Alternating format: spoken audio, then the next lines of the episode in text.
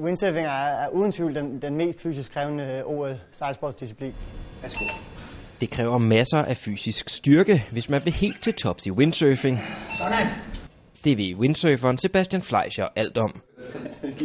Der er jo fri pump, det vil sige, at vi må, vi må pumpe sejlet for at kunne komme hurtigere frem. Øhm, og det gør vi stort set øh, ja, mere eller mindre hele racet. Øhm, og over sådan en race, der har vi en, en gennemsnitspuls på lige under sådan noget 87-88 procent af max. Det er ekstremt fysisk krævende. Meget mere end de fleste tror. Altså, jeg er tilfreds, men vil du Jamen, jeg er også. Ja, Øh, fordi det, så tænker jeg, jeg tror ikke, det bliver meget det tror jeg ikke bliver meget bedre, ikke?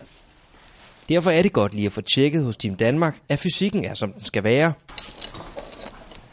For den gode fysik er vigtig på flere parametre. Sejlsport handler jo i bund og grund om taktik øh, og strategi. Altså, hvor vil du hen på banen? Hvordan vil du ligge i forhold til de andre både?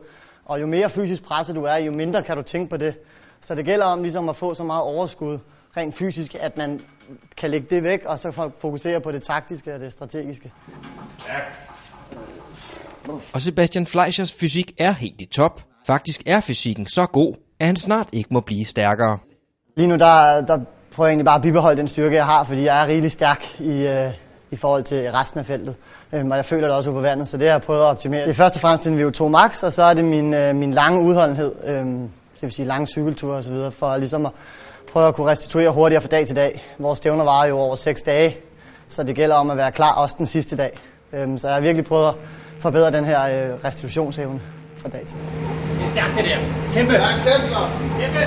Sebastian Fleischers gode form har allerede givet på det. Danskeren er bedre sejlende end nogensinde. Det er næsten som om, man er blevet bedre strategi og taktiker, bare fordi man er kommet i bedre form. Altså fordi man har tid til at man kan fokusere mere på det. back. back.